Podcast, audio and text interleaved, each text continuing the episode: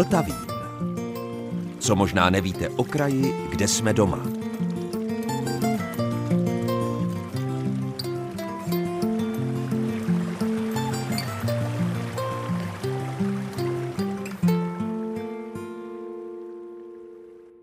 Posloucháte Český rozhlas České Budějovice, posloucháte Vltavín a dobrého dne i poslechu vám od mikrofonu přeje Zdeněk Zajíček. V dnešním Vltavínu se ponoříme do archivních nahrávek, které vznikaly těsně před koncem tisíciletí a které opět informačně ani technicky vůbec nezestárly. Projdeme se totiž Českým Krumlovem a částí jeho historie týkající se divadla, prvních protipožárních opatření v divadlech a vysvětlení některých mýtů, či lépe řečeno historických nepřesností. Divadlo na Krumlově bývá často spojováno především s otáčivým hledištěm. Ti historie znalí vědí, že na zámku existuje ještě barokní divadlo s pohyblivým systémem výměny kulis a někteří v něm dokonce už i byli. Ale to není všechno. O historii divadelnictví v Českém Krumlově vám teď řekne víc archivář František Fürbach v archivních nahrávkách skoro čtvrt století starých. Dnes už jsme třeba zvyklí, že v divadlech při představení vydáme nějakého hasiče v hasičské uniformě. To tehdy ještě nebylo zvykem, ale my se vydáme do doby, kdy se to zvykem začínalo stávat. Na zámku v Českém Krumlově je plno atraktivních prostorů a zařízení. K těm nejvyhledávanějším náleží zámecké divadlo, maškarní sál, zámecká kaple a další. Divadlo samotné bylo založeno ještě v éře knížat z Eggenberku v roce šestnáct set osmdesát. Knížata si tenkrát dokonce pro ten účel taky pořídila vlastní herecký soubor, který tam stále a pravidelně hrál. A když rod vymřel v roce sedmnáct set devatenáct, tak nastalo vlastně v zámeckém divadle pusto. Schwarzenberkové tam zpočátku nic neměnili, nepodnikali a teprve v polovině šedesátých let osmnáctého století, čili to znamená kolem roku sedmnáct set šedesát pět, začali uvažovat, že by se divadlo mělo obnovit, a to ke slavnostní příležitosti sňatku dědičného prince s kněžnou Marie Ettingen-Walensteinovou. Divadlo se skutečně obnovilo, bylo slavnostně znovu zahájeno v roce sedmnáct set šedesát osm a hrálo se v něm. Kdo v něm ale hrál? Hráli v něm pouze členové rodiny a jejich přátelé, případně si k některým kusům přizvávali herce z řad svých zaměstnanců na Českokrumlovském zámku i z jiných panství a statků. Záhy však Schwarzenberkové poznali, že to divadlo je pro ty účely, které sledovali, totiž aby si sami mohli divadlo zahrát, předimenzované, že těch několik vystupujících osob na jevišti se přímo ztrácelo a rovněž hlediště nebývalo plně obsazeno, protože tam chodili jenom lidé z řad zaměstnanců panství. Z toho důvodu si dali udělat na zámku Hluboké malé komorní divadelko, které jejich potřebám lépe vyhovovalo, a to divadelko je tam dodnes. Krumlovské divadlo osiřelo a hrálo se tam jenom ojediněle až tak do roku osmnáct set deset. Žádná společnost, placená společnost, tam do té doby vůbec nikdy nehrála. Pak přišla doba, kdy vládnoucí kníže Josef začal jezdit do Karlových Varů se léčit a tam v rámci lázeňského života chodil do divadla, na koncerty a podobně, jak je to zvykem vlastně u návštěvníků lázní dodnes. Tam se poznal s ředitelem tamního divadla Šantnerem a ten se nějakým způsobem s ním dohovořil, že na Českokrumlovském zámku je divadlo, ve kterém se pravidelně nehraje. Toho ředitel Šantner využil a v roce osmnáct set čtrnáct poprvé žádal knížete o dovolení, aby tam mohl se hrát nějaké představení. To se skutečně stalo a pak se tam hrálo prakticky celé devatenácté století. Hráli tam především místní ochotníci už od dvacátých let a potom různé zájezdové společnosti, které zpravidla napřed přijeli do Českých Budějovic, tam hostovali a přijeli na další štaci do Českého Krumlova, kde hráli v Městském divadle. Toto divadlo už dneska neexistuje a bylo barbarsky zbouráno v nedávných letech a přeměněno na hotel. Lze se divit, že vlastně to divadlo existuje až dodnes. A já bych chtěl vám k tomu něco říct. Jednoho rána, bylo to v září roku osmnáct třicet čtyři, šel do práce, do své kanceláře na druhém zámeckém nádvoří zeměměřický inženýr Langweil, který bydlel v budově za zámeckým divadlem. Když kráčel kolem divadla, viděl, jak z něho vychází manželka zámeckého truhláře a jak na nějakém plechovém kotlíku nebo hrnci vynáší hořící hobliny z divadla. Byl zvědav, co se děje, a šel dovnitř do divadla a tam zjistil ke své hrůze, co se v divadle děje. Na jevišti byly totiž vyňaty ze svých držadel kulisy na jedné strany. Tam byly postaveny tři truhlářské hoblice, bylo tam složeno na pravé straně dříví připravené ke zpracování, byla to prkna. A mezi těmito hoblicemi byl velký nepořádek, plno hoblin, pilin a podobně, dokonce se tam štípalo dříví a Langweil viděl, jak personál, truhláři smetávají ty odpady všechny dřevěné dolů pod jeviště. Tak se tam šel podívat a viděl, jak mezi hromadami hoblin a pilin se prochází tři truhláři, každý měl nacpanou fajfku, kouřili přitom a v koutě stál malý takový povoz, který existuje v divadle jako rekvizice dodnes, který byl vystlán slamou. Sláma byla rozházená všade kolem a na tom povozu bylo vidět, že v něm pravidelně nebo nepravidelně přespávají dvě osoby. Běžel hned k řediteli panství a oznámil mu to. Jenže ředitel panství byl tenkrát stejný byrokrat, s jakými jsme se setkávali dříve u nás a bohužel setkáváme i dneska, že co není napsáno, není dáno. Čili inženýr Langweil všechno to, co viděl, napsal na papír a tím způsobem se celá zážitost stala předmětem úředního jednání. Na druhý den šel do zámeckého divadla se podívat ředitel panství s purkrabím a nalezli přesně totéž, co jim Langweil v úředním přípise líčil. Ředitel panství to všechno napsal za tepla knížeti do Vídně a ten se nad jeho dopisem velmi rozčílil, pochopitelně, a dal směrnice pro další využívání divadla. Ustanovil, že při každém představení musí být přítomen hasič a dále člen zámecké granátnické gardy, který měl dozírat na pořádek. Tím se stalo, že byl uveden život do jakýchsi norem a pořádků na jevišti a mohlo se tam i další léta hrát, a to zpravidla třikrát až šestkrát za rok. A to trvalo až do roku osmnáct devadesát sedm, kdy se hrát přestalo. Ale to už je zase jiná kapitola dějin zámeckého divadla v Českém Krumlově. Máme před sebou další archivní nahrávku s Františkem Fürbachem. Vznikla ještě před rokem dva tisíce, což dokládá mimo jiné fakt, že v úvodu mluví o požáru v minulém století, ale je nutné dodat, že už je to vlastně století předminulé. A tematicky navazuje na záznam z úvodu dnešního Vltavínu. Když na konci minulého století vyhořelo vídeňské divadlo v Korutanské ulici, přišlo se na to, že příčinou požáru byl velký nepořádek v divadle a nedodržování protipožárních předpisů.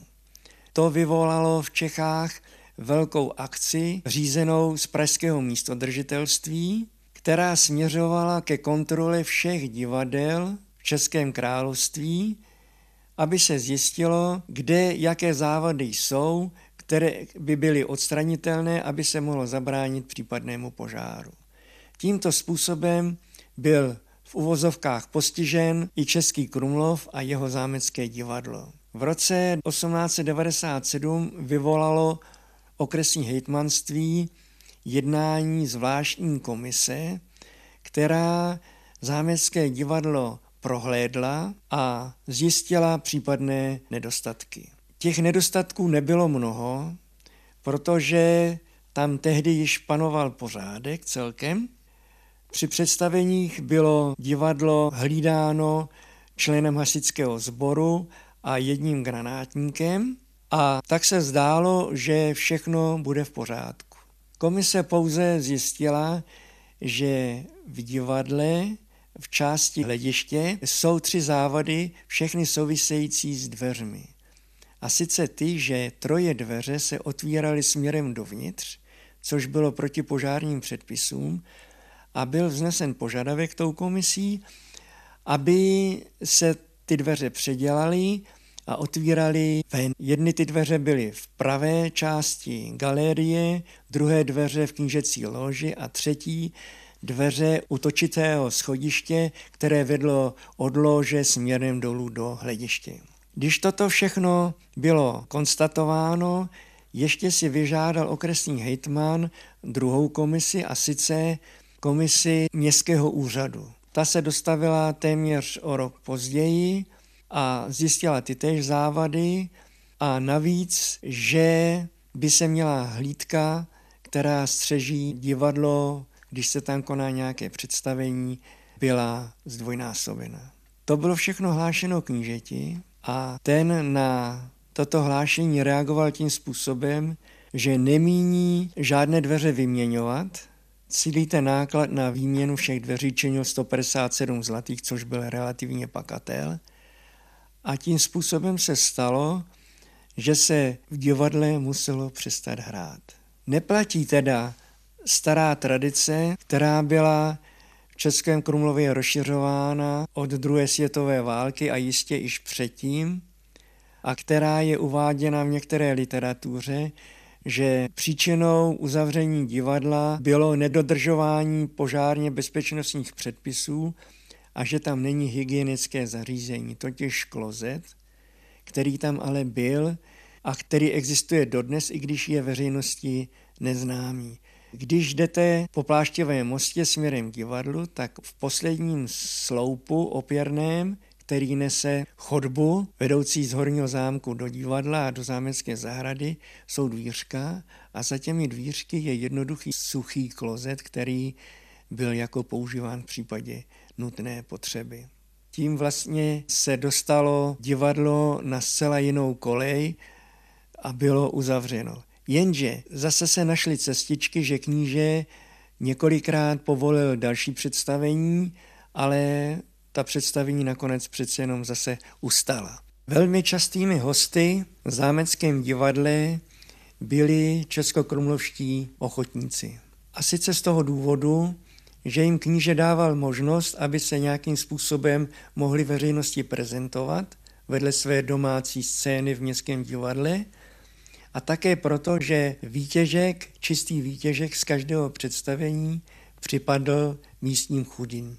To bylo tenkrát velmi potřebné zařízení, protože se město muselo starat o lidi, o své spoluobčany, kteří prostě neměli být z čeho živi a museli se nějakým způsobem udržet na životě. V roce osmnáct set třicet se hráli ochotníci hru Zámek Majštejn a jako dohru Růže, rozumí se Rožmberská růže. K samotnému ději, který se odehrává v patnáctém století v Českém Krumlově a v němž vystupují nejrůznější osoby, především členové rožmberského rodu, pánu ze Schwamberku, pána z Zlanštejna, nelze říct nic jiného, než je, že je to výplod autorovy fantazie. Autorem té hry byl nějaký pan Radok, blíže neznámý autor, který sice něco věděl o dějinách Rožmberků z tehdejší skromné literatury, která byla k dispozici, ale s dějem a postavami si dělal, co chtěl.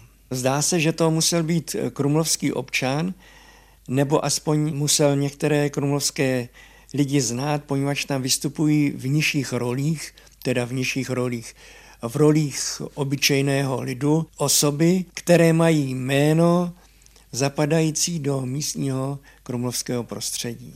Divadelní představení mělo velký ohlas a kníže vyslovil nad jeho uspořádáním svůj zvláštní dík, což se vždycky nestávalo.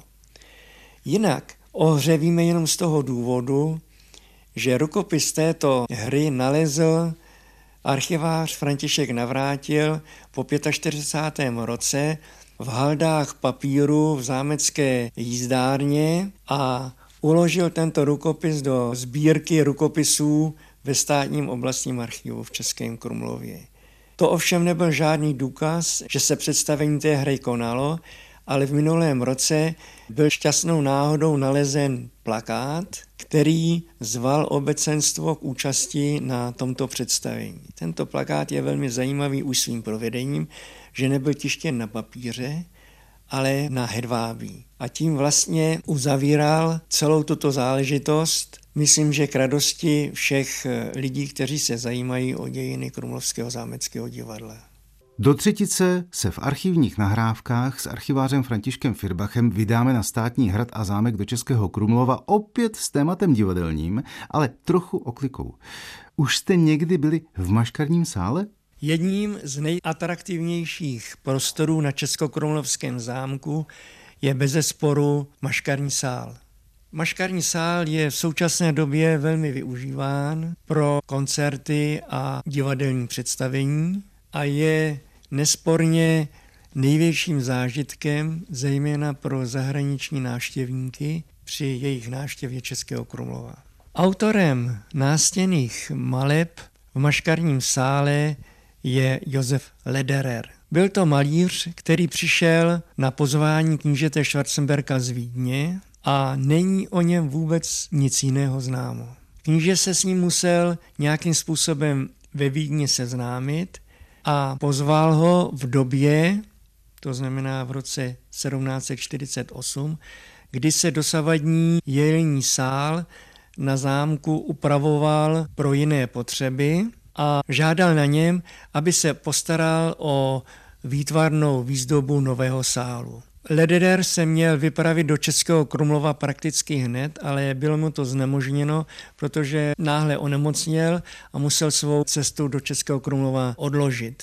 Finanční podmínky pro svou práci měl malíř velmi dobré a sice dostával denně za svou práci dva zlaté.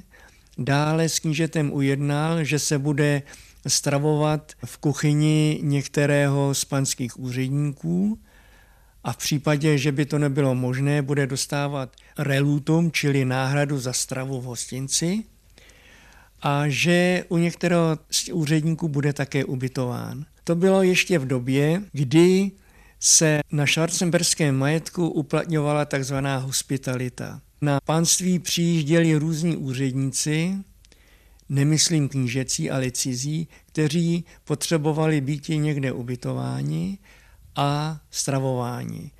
Zpravidla v malých místech nebylo žádné ubytovací zařízení, aspoň vhodné zařízení, ani stravovací, a proto tyto služby obstarávali sami panští úředníci. Tomu, že poskytovali stravu a nocleh, se říkalo hospitalita a pochopitelně dostávali náklady spojené s ubytováním a stravováním hostů náhradu. Lederer potom přijel do Českého Krumlova již osmého dubna a začal se svou prací.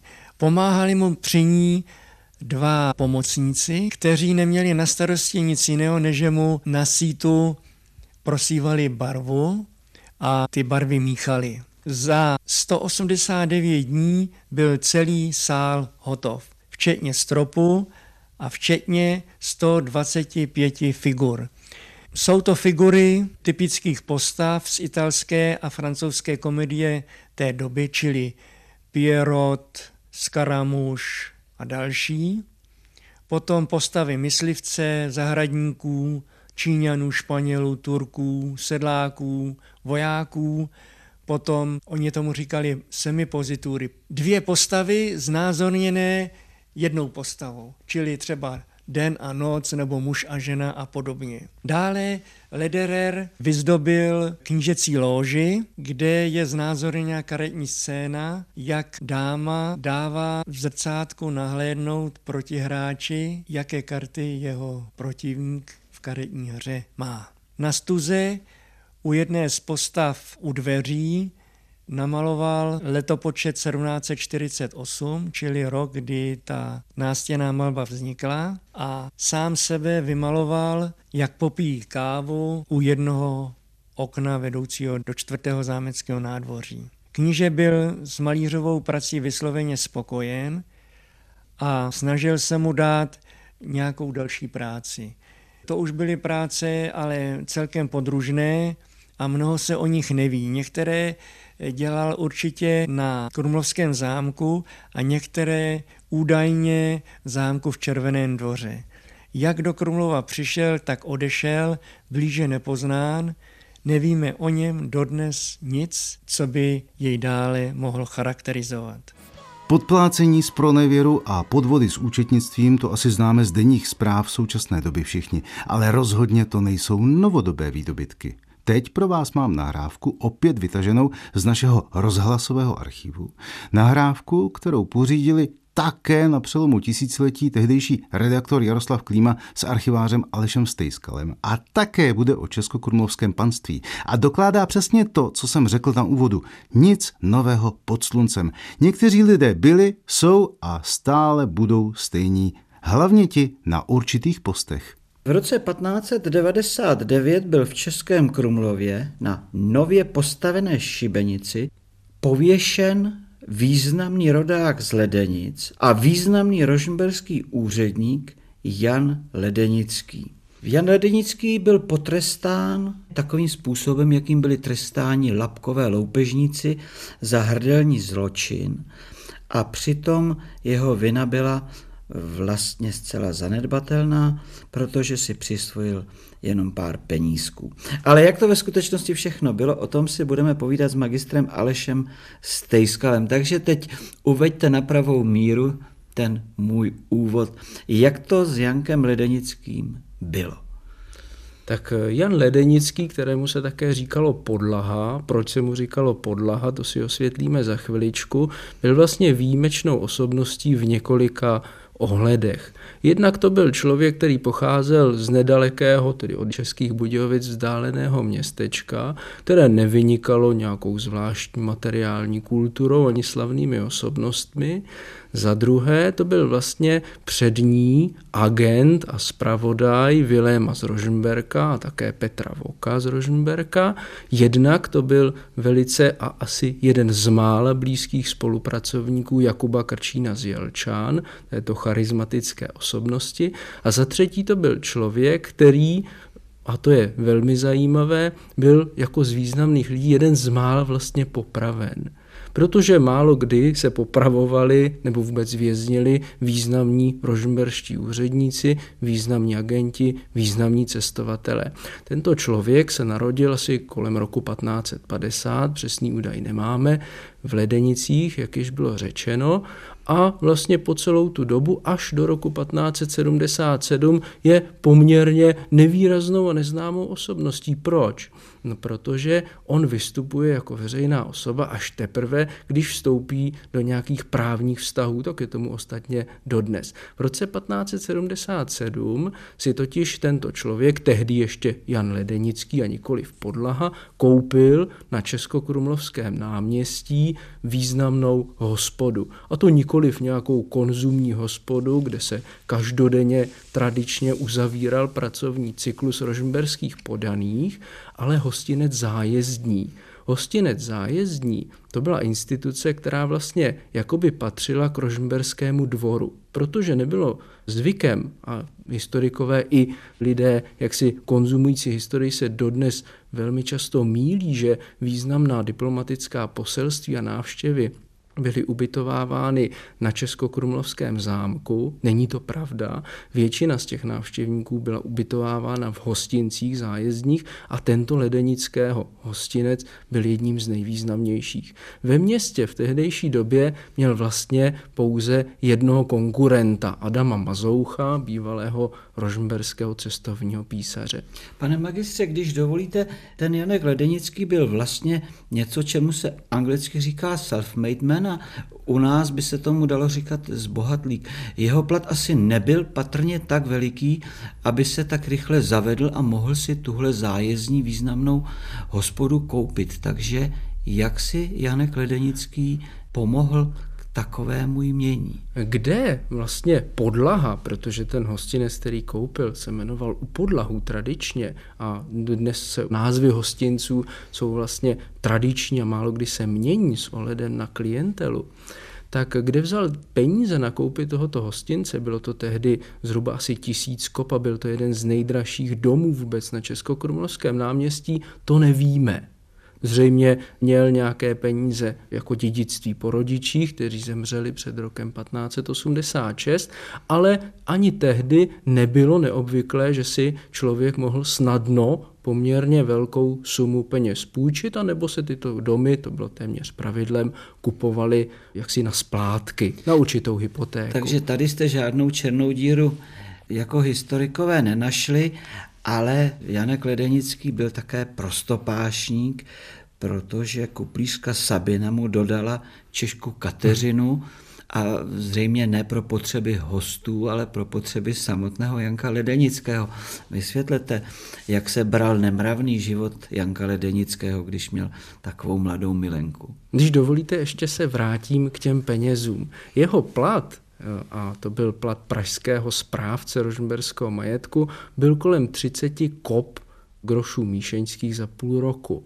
Ovšem jeho zpronevěra dosáhla dva tisíce kop, jenom asi za pět let, kdy tyto dvě ženy, on neživil samozřejmě jenom tu svoji přítelkyni Kateřinu, ale živil také její kuplířku, což bylo možná ještě důležitější, která byla tedy původem Němka, tak obě tyto ženy vypověděly, že Ledenický někdy žil tak, že za den utratil šest až sedm kop a vedl život, který si nemohl dovolit možná ani zbohatlý rytíř anebo některý pán v Praze. Uvědomíme-li si, že za půl roku dostával třicet kop, tak nám vysvětne, kde asi peníze bral. Ty peníze bral samozřejmě jako právoplatný rožmberský úředník ponejvíce následujícím způsobem.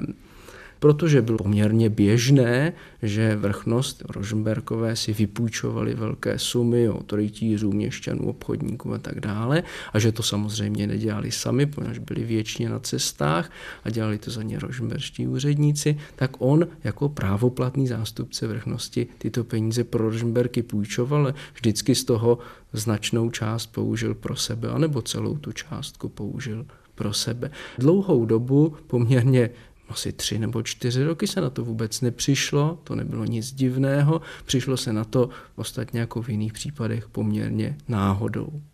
A vlastně já bych řekl, že Janku Ledenickému nepodtrhl život ani tak ten jeho vztah s tou Kateřinou a s tou kuplířkou a možná ani to, že rozmařile žil, ale že se objevil člověk, který ho, anebo jiný klan vlastně, který ho vlastně schodil, udal a přivedl až na tu šibenici. A kdo to byl? I když tedy koncem kariér velkých bývají někdy ženy, a tady to byla žena, která pravidelně tedy Ledenického navštěvovala, byla příčinou jistého znevážení stavu, ale nebylo to v Praze zvlášť a dokonce ani v krumlovském trochu rigoróznějším prostředí nic zvláštního, tak hlavu vlastně Ledenickému srazil až ten, kdo ovládal jeho způsob daleko lépe než on. Byl to, bych řekl, ještě protřelejší člověk, který se jmenoval Jindřich Vintíř z Vlčkovic. To byla postava, která vstoupila do rožmberských úřednických dějin, mohli to tak říct, v roce patnáct set devadesát šest, kdy se tento rytíř prosadil jako kuchmistr. To nebylo nic zvláštního, nebyl to nějaký vysoký úřad, ale Vintíř dokázal prostě z tohoto úřadu svými schopnostmi manipulovat lidmi, prodávat informace a dezinformace, což dělal poměrně hojně, Ledenického srazit na kolena. A jak ho lapil? Je to taková zvláštní událost. Jednou se Vintíř, ještě poněkud neotesaný, podle slov Václava Březana, vypravil do Prahy, byla to asi jeho dvacátá služební cesta, bylo to na sklonku roku patnáct set devadesát osm a přijel zřejmě do Prahy už s jasným cílem sepsout Ledenického. Přijel do té pražské rezidence Rožmberku a tam prostě Ledenického vyzval k tomu, aby se vzdal svého úřadu, že ho nevede dobře, že nemá dobře zabezpečené pokoje a podobně. Ledenickému, který samozřejmě většinu těch měšců rožmberských peněz už vyprázdnil a naplnil je kuriozně pískem, tak aby vypadaly jako plné, okamžitě svitla naděje, jak by mohl zamaskovat značnou část svých malverzací, svých spronevěr. Udělal to tak, že si zavolal svého věrného pomocníka Kříže, který mu dal se, se, se svou milenkou, což je kuriozní, ovšem není to pro tuto dobu nic zvláštního, tak si ho zavolal a řekl mu tajně, aby nastražil vlastně past pro Vintíře, na kterého je Rožmberk laskav a že mu všechno promine, tak, aby se zdálo, že vnikl do toho domu zloděj, který ty truhlice peněz odnesl sebou, peníze ukradl a tak dále a tím by oba jaksi výtečníci byli zproštěni své viny, protože Vintíř by o tom informoval Rožmberka a pochopitelně... Byl okraden za... Vintíř? Ano, byl okraden i Vintíř. Toto divadlo se tedy sehrát podařilo, to je pravda, ale už v zápětí asi za půl roku se z poměrné náhody vyklubala taková sekera, která setnula Ledenického hlavu. A to už je z dnešního Vltavínu všechno. Od mikrofonu se loučí Zdeněk Zajíček, od mixážního pultu Marek Svoboda a vězte, že za týden jsme tady zase ve stejném čase.